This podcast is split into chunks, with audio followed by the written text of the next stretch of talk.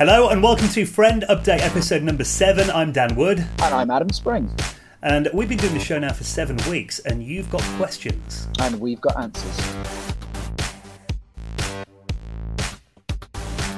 Hey, friends, and welcome to our seventh episode of Friend Update. And even though seven weeks is quite a short time, it does feel like we've covered so many subjects in this show in like under two months, don't you think? Yes, things have gone by very quickly, but we've covered a hell of a lot of ground, and that's that's good on both fronts.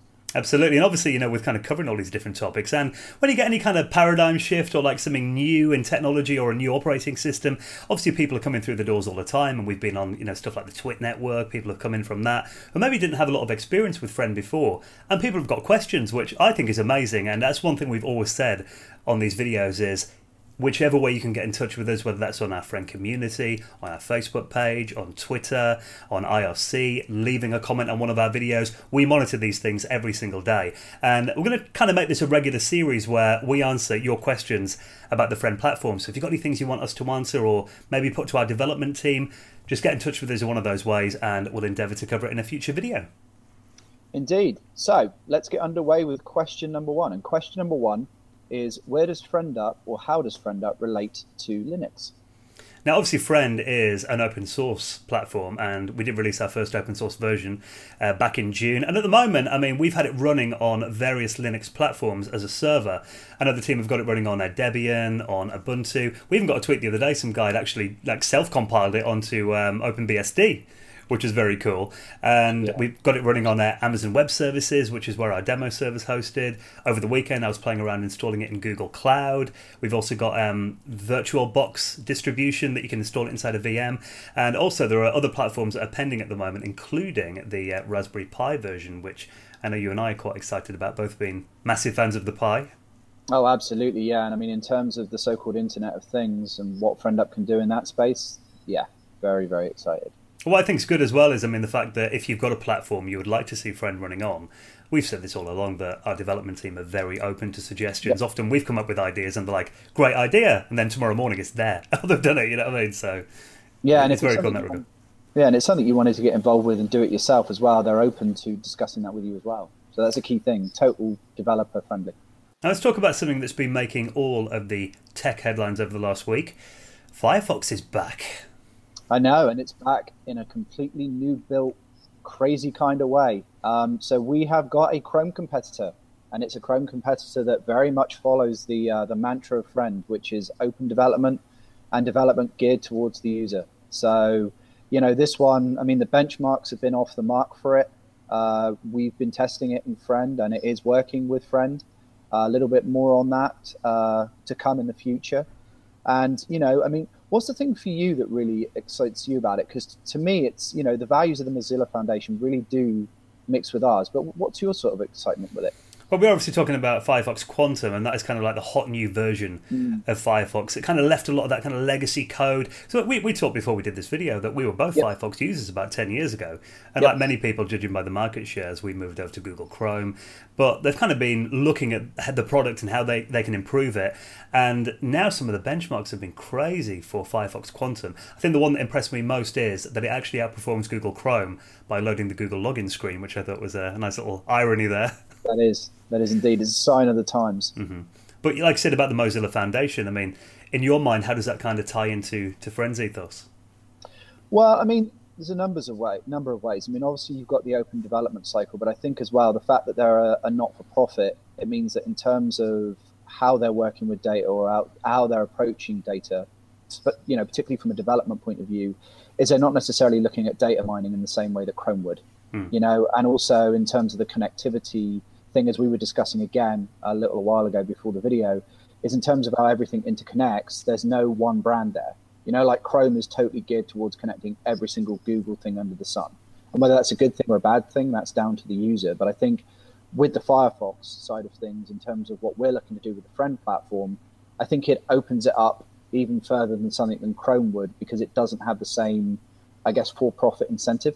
Yeah, I mean that's kind of the Mozilla uh, Foundation's ethos, isn't it? That the internet belongs to the people and it should always yeah. be an open thing that anyone can get access to. So again, that really does fit with our, you know, kind of ethics Yeah. here at Friend as well. So, and yeah, I'm happy to report that I've been testing it over the weekend, and the Friend workspace runs fine in Firefox Quantum. In fact, you know, I haven't benchmarked it properly yet, but actually, I've noticed a few things are actually a little bit nippier inside Oh, wow. um, Firefox Quantum. So we'll keep testing that. And if you're testing it as well, please do give us your feedback on how you're finding it in Firefox Quantum.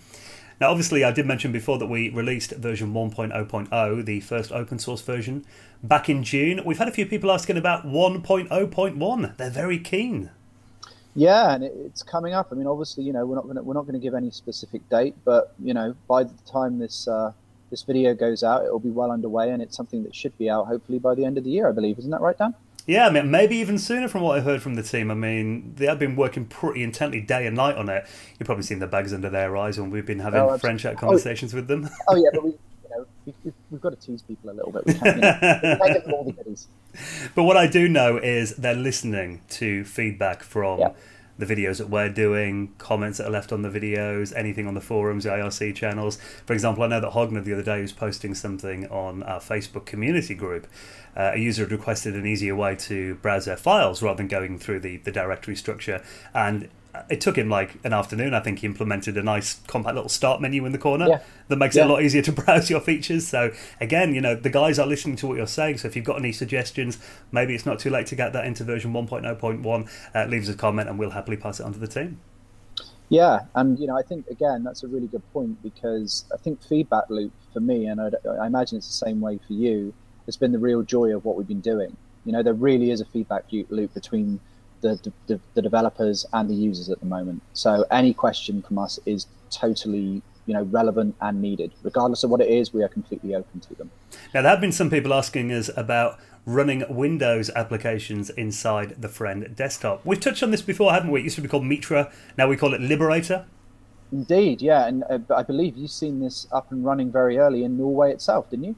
Absolutely. When I was over there in our HQ in Norway, the guys were demoing it then, and I've got access to it on our intranet, and I've done a couple of video examples of it. Essentially, if you're not familiar with it, it gives you a way to run applications from, you could say, alien environments or operating systems.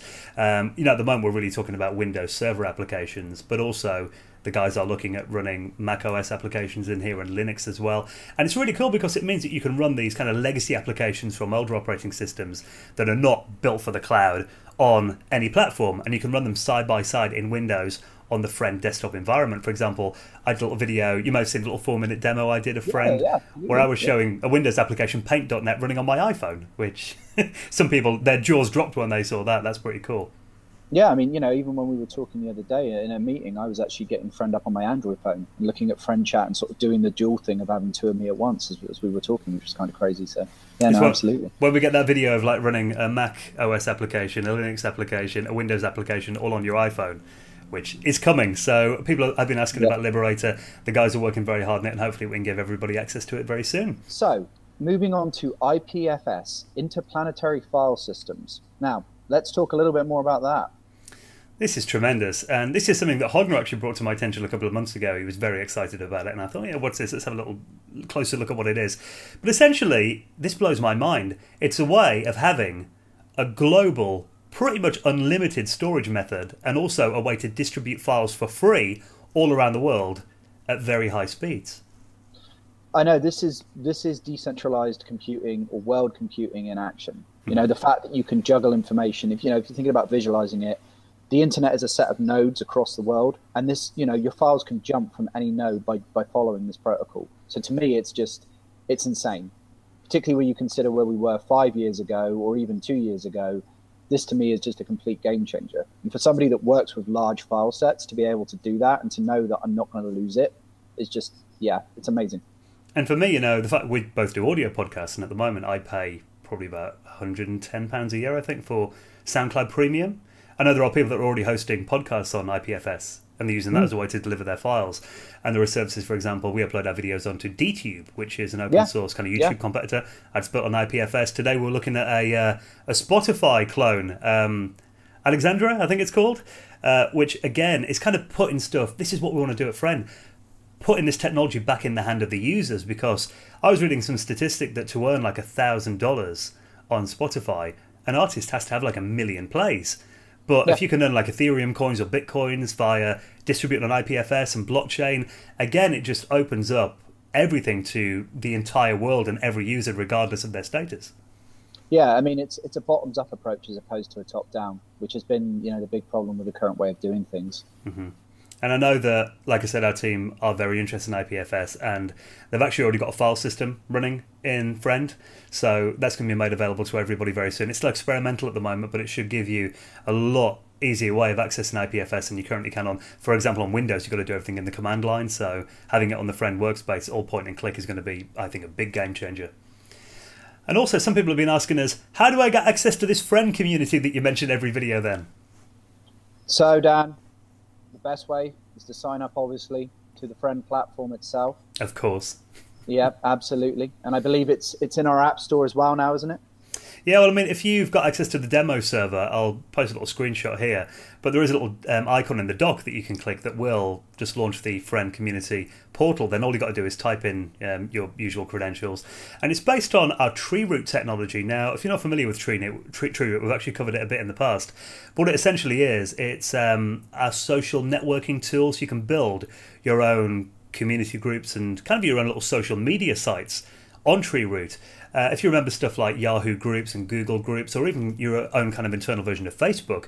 So, the friend community is actually a really good way of getting an insight into the power of TreeRoot. And you can access that from your uh, standard friend login, or if you haven't got an account at the moment, you can actually sign up by heading to the website friendup.world and that will open it in a web app. So, there's loads of little groups in there as well. We've um, got a few groups that will give you more information on Friend. You can talk directly to the developers there, a few files that we've been sharing, we a few kind of like off the wall and uh, light-hearted kind of comedy groups that we're making in there at the moment too. So if you want a bit of time out of your busy day, it's always good to kind of hang around there and lurk. Yeah, social development. That's what we're all about, and I think you know that is that is the key thing is the fact that never be afraid to reach out to us mm-hmm. about whatever it is, whether you see it as good or bad, because we're going to give you an answer, and Absolutely. it might just be the answer you want. Definitely. So please do keep your questions coming in. Of course, you can get hold of us on the uh, friend community. Just open that, or you can get hold of us on the developer forums, Facebook, Twitter. Just leave a comment on this video. We're checking those daily at the moment, and we'll hope to answer your questions in a future video. Thank you for watching. Thank you.